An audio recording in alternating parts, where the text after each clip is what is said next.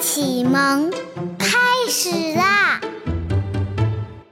三江其三，珠对两，枝对双，画月对湘江，朝车对劲鼓，素火对寒钢，青锁榻。纱窗，汉舍对周邦。笙箫鸣细细，钟鼓响窗窗。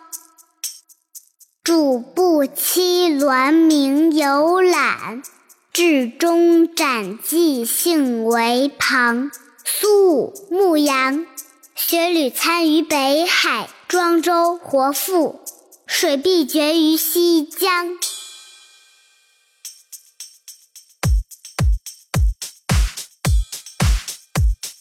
珠对两，枝对双，画月对湘江。招车对禁鼓，素火对寒钢。青锁榻，碧纱窗，汉舍对周邦。笙箫鸣细细，钟鼓响窗窗。主步七鸾鸣游览。至中展寄兴为旁，苏武牧羊。雪履参于北海，庄周活赋。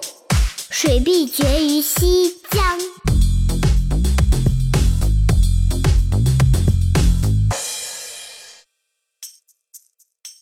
下面大家跟着二丫一句一句的一起读：猪对两。枝对双，枝对双，画月对湘江，画月对湘江，朝车对禁鼓，素火对寒缸，青锁榻，碧纱窗。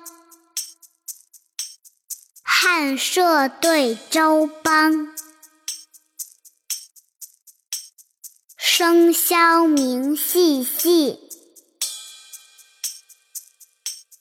钟鼓响窗窗。主步七鸾鸣游览。至中展寄兴为旁。苏武牧羊，雪履参于北海，庄周活赋。水碧绝于西江。